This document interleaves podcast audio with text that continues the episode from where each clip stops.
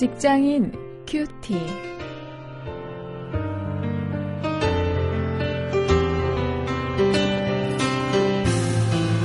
여러분 안녕하십니까? 9월 25일 오늘 고린도 후서 3장 1절부터 18절 말씀을 가지고 믿음을 주제로 해서 말씀을 묵상하십니다. 오늘 말씀하실 묵상의 제목은 새 언약을 받은 자의 자부심입니다.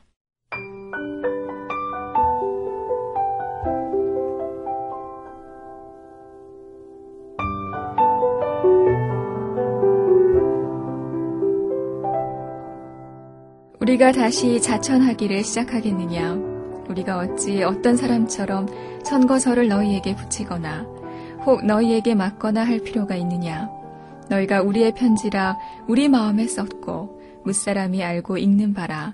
너희는 우리로 말미암아 나타난 그리스도의 편지니 이는 먹으로 쓴 것이 아니요 오직 살아계신 하나님의 영으로 한 것이며 또 돌비에 쓴 것이 아니요 오직 육의 신비에 한 것이라.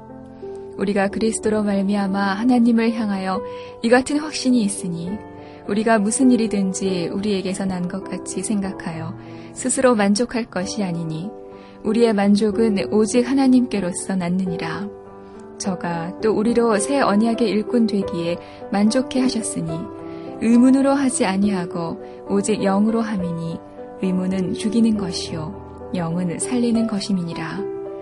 돌에 써서 새긴 죽게 하는 의문의 직분도 영광이 있어 이스라엘 자손들이 모세의 얼굴에 없어질 영광을 인하여 그 얼굴을 주목하지 못하였거든.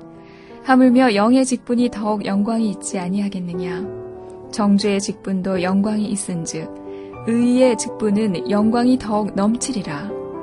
영광 되었던 것이 더 큰 영광을 인하여 이에 영광 될 것이 없으나 없어질 것도 영광으로 말미암았은즉 길이 있을 것은 더욱 영광 가운데 있느니라. 우리가 이 같은 소망이 있으므로 담대히 말하노니 우리는 모세가 이스라엘 자손들로 장차 없어질 것의 결국을 주목지 못하게 하려고 수건을 그 얼굴에 쓴 것 같이 아니하노라. 그러나 저희 마음이 완고하여 오늘까지라도 구약을 읽을 때에 그 수건이 오히려 벗어지지 아니하고 있으니 그 수건은 그리스도 안에서 없어질 것이라. 오늘까지 모세의 글을 읽을 때에 수건이 오히려 그 마음을 덮었도다. 그러나 언제든지 주께로 돌아가면 그 수건이 벗어지리라. 주는 영이시니 주의 영이 계신 곳에는 자유함이 있느니라. 우리가 다 수건을 벗은 얼굴로 거울을 보는 것 같이 주의 영광을 봄에 저와 같은 형상으로 화하여 영광으로 영광에 이르니 곧 주의 영으로 말미암음이니라.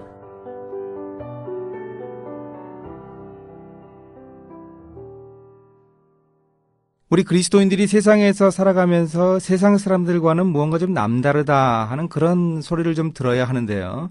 사실 우리 요즘의 형편을 보면 고위층 인사들로부터 우리 그리스도인들이 제들의 역할을 잘 못하는 것을 보고 참 안타까움이 큽니다. 아, 그러나 오늘 본문 속에서 우리는 예수 그리스도를 믿는 자가 당연히 느껴야 할 자부심, 세상 사람들하고는 다른 모습, 이런 모습을 좀 함께 나누면서 우리의 부족한 부분도 함께 점검해 볼 수 있기를 바랍니다. 먼저 바울은 새 언약을 통해서 부여된 직분을 언급하기에 앞서서 자신에게는 어떤 추천서도 필요 없다. 그렇게 이야기를 합니다. 왜 그런가 하면 고린도 교인들이 바로 바울의 추천서였기 때문입니다. 이 추천서라고 하는 것은 편지를 얘기하는데요. 어, 고린도 교인들 그 자신이 바울을, 바울을 입증해주는 어, 바울을 추천해 줄 만한 그런 사람들이라 하는 이야기죠. 그 하나님의 영으로 인해서 얻은 분명한 구원, 어, 그것으로 인한 새로운 삶을 드러내는 일이 필요하다고 이야기를 합니다. 이것이 구약시대 사람들과는 다른 고린도 교인들의 정체성을 분명하게 드러내 주는 것입니다. 어, 오늘 우리도 세상 사람들하고는 다른 이런 분명한 정체성을 가지고 살아야 합니다.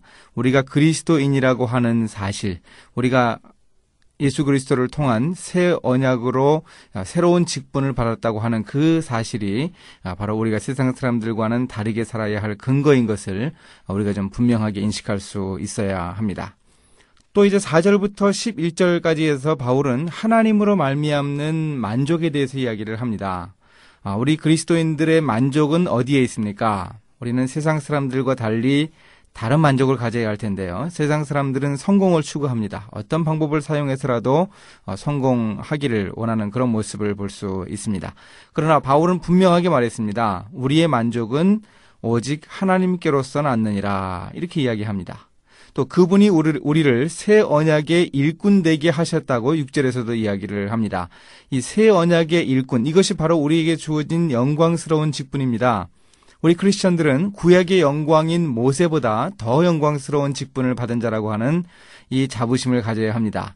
이 바울의 말 속에 그런 자부심이 넘쳐 있는 것을 알 수 있습니다. 모세가 참 구약 시대의 영광스러운 아, 사람이었고 하나님의 영광스러운 일을 했는데 아, 그보다 더 큰 직분을 더 영광스러운 직분을 받은 자가 우리 그리스도인이라고 합니다. 자, 그러면 이런 직분을 받은 우리가 하나님 안에서 만족을 누리는데 언제까지 우리가 이렇게 해야 하는가? 12절부터 18절까지 해서 주의 영광을 보는 날까지 우리가 언약을 받은 자의 자부심을 가져야 한다고 바울이 이야기합니다.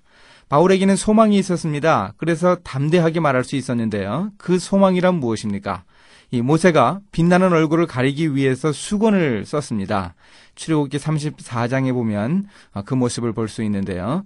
구약의 직분은 그렇게 수건으로 가린 영광이었습니다. 그러나 신약의 직분은 그리스도 안에서 율법을 완성하신 것, 마태복음 5장 17절에서 예수님이 말씀하시는 대로 어, 그렇게 율법을 완성하신 것에 힘입어서 우리가 수건을 벗고 주님의 영광을 떳떳하게 보는 것입니다. 우리가 이미 그 영광을 보고 있고 어, 그리고 주님이 재림하시거나 어, 우리가 주님 곁으로 갈 때 주님의 그 영광을 떳떳하게 바라보게 될 것입니다. 우리가 이 사실을 확신하면서 우리가 크리스천임을 느끼고 또 자부심을 느끼면서 살 수 있어야 하겠습니다. 이제 실천거리를 함께 찾아봅니다. 우리가 크리스천임을 느끼는 점은 과연 어떤 점인가 한번 생각을 해보죠. 크리스천이라면 무언가 남다른 점이 있어야 하는데 하나님이 주신 정말 귀한 것, 세상에서 가장 귀한 구원을 받은 것인데 어, 그렇게 구원받은 자가 느끼는 그리스도인에 대한 인식 그리고 또 그렇게 행동하는 자부심이 무엇인가 한번 살펴보죠. 또 나는 과연 장차 주님의 영광을 볼 것이라는 소망을 가지고 기대하면서 살고 있는가 우리 자신을 좀 돌아볼 수 있어야 하겠습니다. 이제 함께 기도하시겠습니다.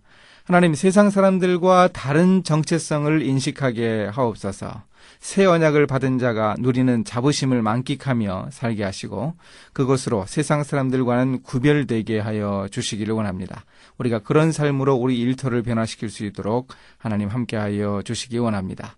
예수님의 이름으로 기도했습니다. 아멘.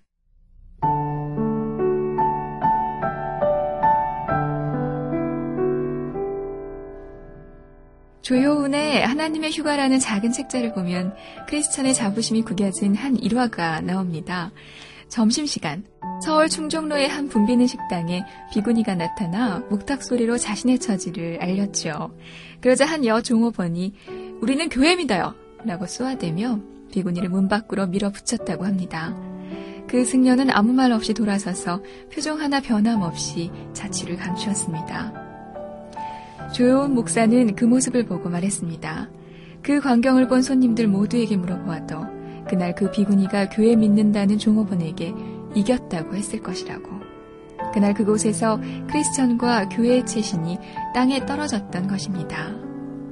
이 사회 속에 빛으로 소금으로 존재하며 하나님께 영광 돌리는 삶은 과연 어떤 것일까요?